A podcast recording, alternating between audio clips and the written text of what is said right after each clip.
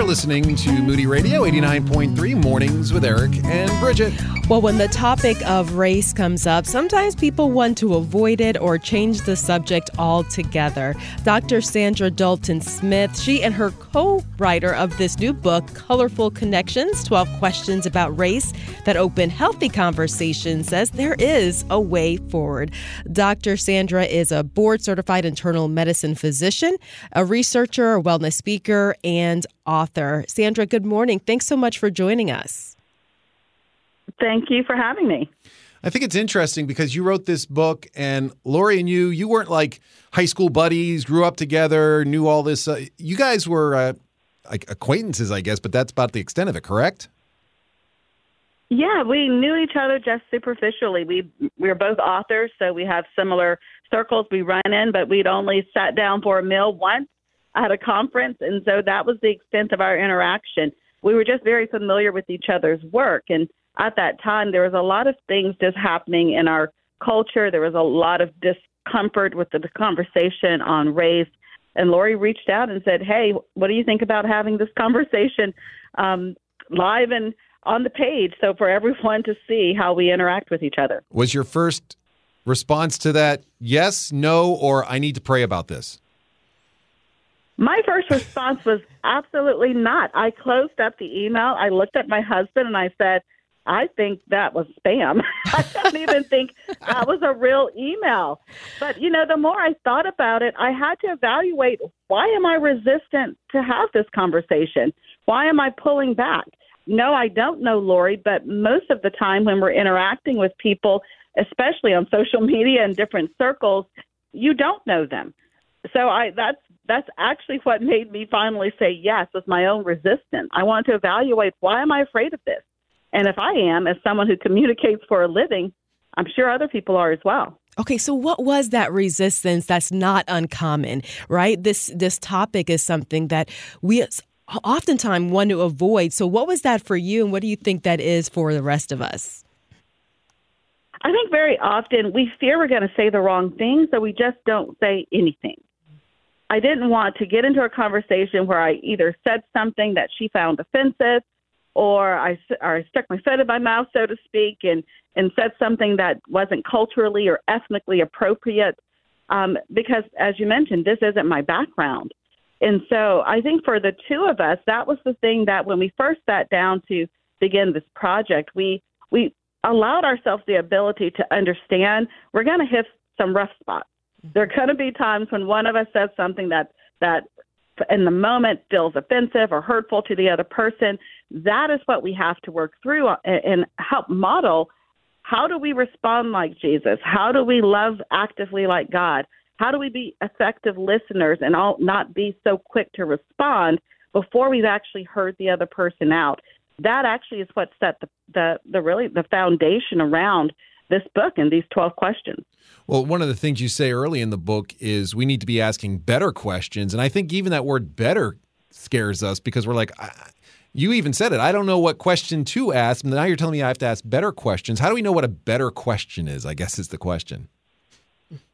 The better questions are the ones that can't just be answered with a yes or a no. mm. Because for the two of us, when we first sat down, the first question we started to look at was the the question sometimes that pops up in our head: Am I a racist? You know, do I have bias? Do I have do I discriminate? Even have unconscious bias with people? And oftentimes with that, we are quick to say no, especially that question: Am I a racist? Because we all we we automatically go to the extremist of that. We think, you know, no, I'm not doing some of the things I see other people doing, so I can check this box off my list this is not a conversation I need to have. And some of the better questions that that we give examples of in the book include things like how do I listen more effectively in conversations? You know, what do I do to slow my response uh, and, and slow my ability to be offended? You know, in what ways can I express love to others? How do I view godly justice? Things that require you to actually go a little bit deeper and to then make it applicable to your life. So it's not just about you, and it's starting to look outward at how you can engage with others. There are times where I hear the comment that, um, you know, I'm I'm colorblind. What do you think about that statement? And is there a better way to see others than saying I don't see your color at all? Yes, that was one of the one of the conversations Lori and I had where I shared that I, I find that I find that to be very hurtful when someone says they're colorblind because as a black woman, I don't want you to say you don't see a huge part of who I am. It's dismissive.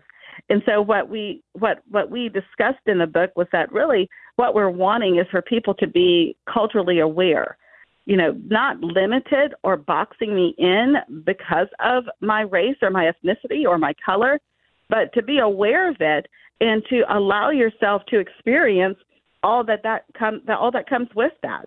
And so that was the, the switch we recommended for people, rather than saying you're color blind, which honestly you you probably are not. Most very few people in the world are clinically colorblind, and so that that conversation is more dismissive than it is inclusive.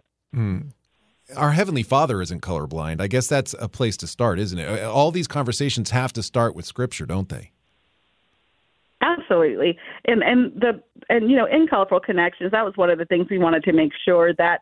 It, my background is looking at. I look at and I talk about in the book a lot of the psychology of things. We talk about things like um, in and out groups, things that people may not be aware of, just some of the psychology of how these things can occur without you intentionally trying to be hurtful or trying to to be uh, trying to you know not diversify your your groups and your friends but to be aware that we do have to go back to a scriptural basis because we're wanting to bring the love of God into a into a culture that has become very dis- divisive. And so that's not going to happen from our own strength trying to make it happen. It's going to happen when hearts change. And so that's a big core part of it. You also talk about our spiritual posture in discussing uh, things of race. What what do you mean by that? How, how do the two correlate, and what should our posture be? I think our initial posture has to be one of, of love and of acceptance of others, and wanting to be able to to express that in a way so that we are showing love actively. I think it's it's easy to say I you know I'm good with every ethnicity. I'm good with every race. But just to, just to kind of hone in a little bit on that in and out group, you know, the example I give, you know, we have the Super Bowl coming up. So, you know, if you're with the Eagles or if you're with the Chiefs, you're going to sit on one side of that stadium with your with your jersey on and you're going to cheer for your team because that's the people that you associate with same it's the very same thing when someone walks into a room. If they're walking to a room and everybody in the room is of a different ethnicity except for two or three people that are of their ethnicity there's going to be a desire to gravitate towards those people who feel comfortable and feel like they're part of who you know and who you had experiences with. Now the on the flip side of that what we then have to do in ourselves is recognize that that is not being exclusive. That's there's a psychological component of that, and so you almost have to war against your normal psychology and just open yourself up to try something different, to be vulnerable, and that heart, heart posture has to be one of humility, of saying, you know what, I don't know these people. They may not like me. They don't. They may not may not know my culture. They may say the wrong thing, but I'm going to put myself in a position of being humble and being open to allowing myself to experience them and share love with each other. Mm.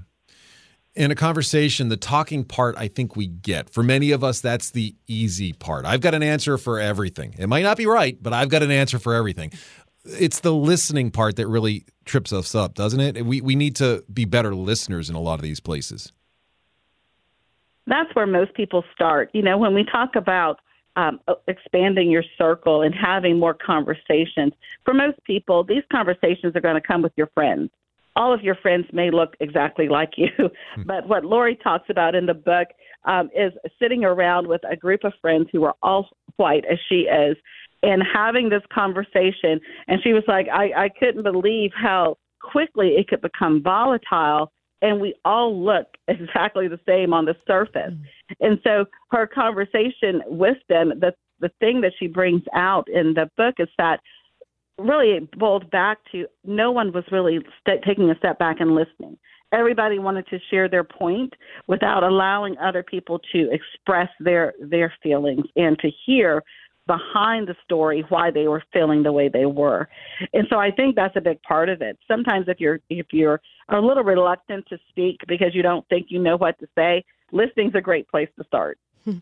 I'm just flipping through your book here. One of the quotes I see is working together is hard. This is some of what you're saying here is hard, but you say Christians do hard things. And I think Christians do hard things because Christ did hard things. We see him reaching across that cultural aisle, speaking even to the Samaritan woman, him actually going out of his way to meet the other. That really is our example.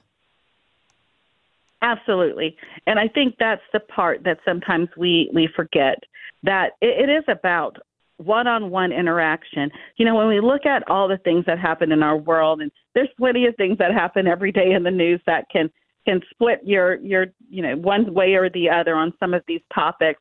But I think we have to get back to the point of how is this affecting the person in front of me? If you go to work and you see someone who maybe is of a different ethnicity, you know, in the book, we have people from every ethnicity, 12 other people sharing their journeys.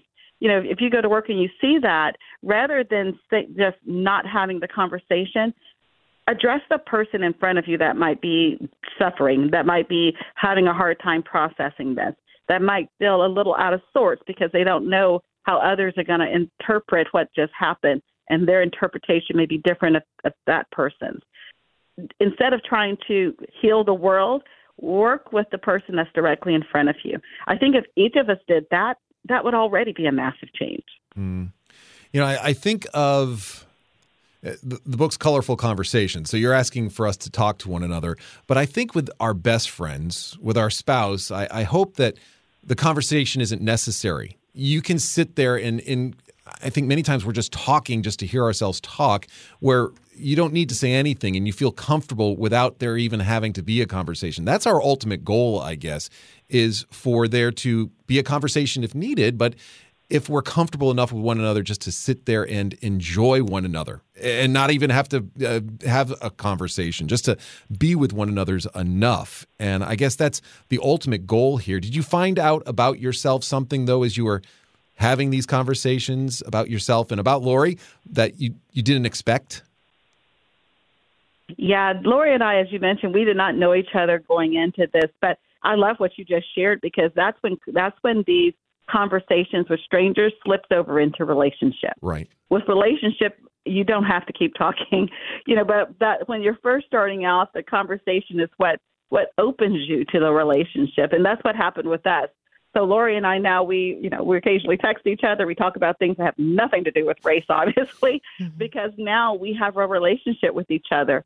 And I think that's the beautiful part of it. You have to start somewhere, and sometimes you have to be able to put yourself out there and say, hey, you know, I, I may say the wrong thing. If I do, forgive me. I don't want to hurt you. I, I want to have a, I want to get into deeper relationship with with a diverse group of people. I want to expand my repertoire of friends, and you know, invite people into that opportunity with you. Mm, maybe starting in our community, starting in our churches, a great first step to these colorful connections. That's what we're talking about today with Dr. Saundra Dalton Smith, uh, the co author of this new resource about healthy conversations around race. Dr. Smith, thank you so much for your time today. It's been so helpful. and I think a great start for all of us. Thank you.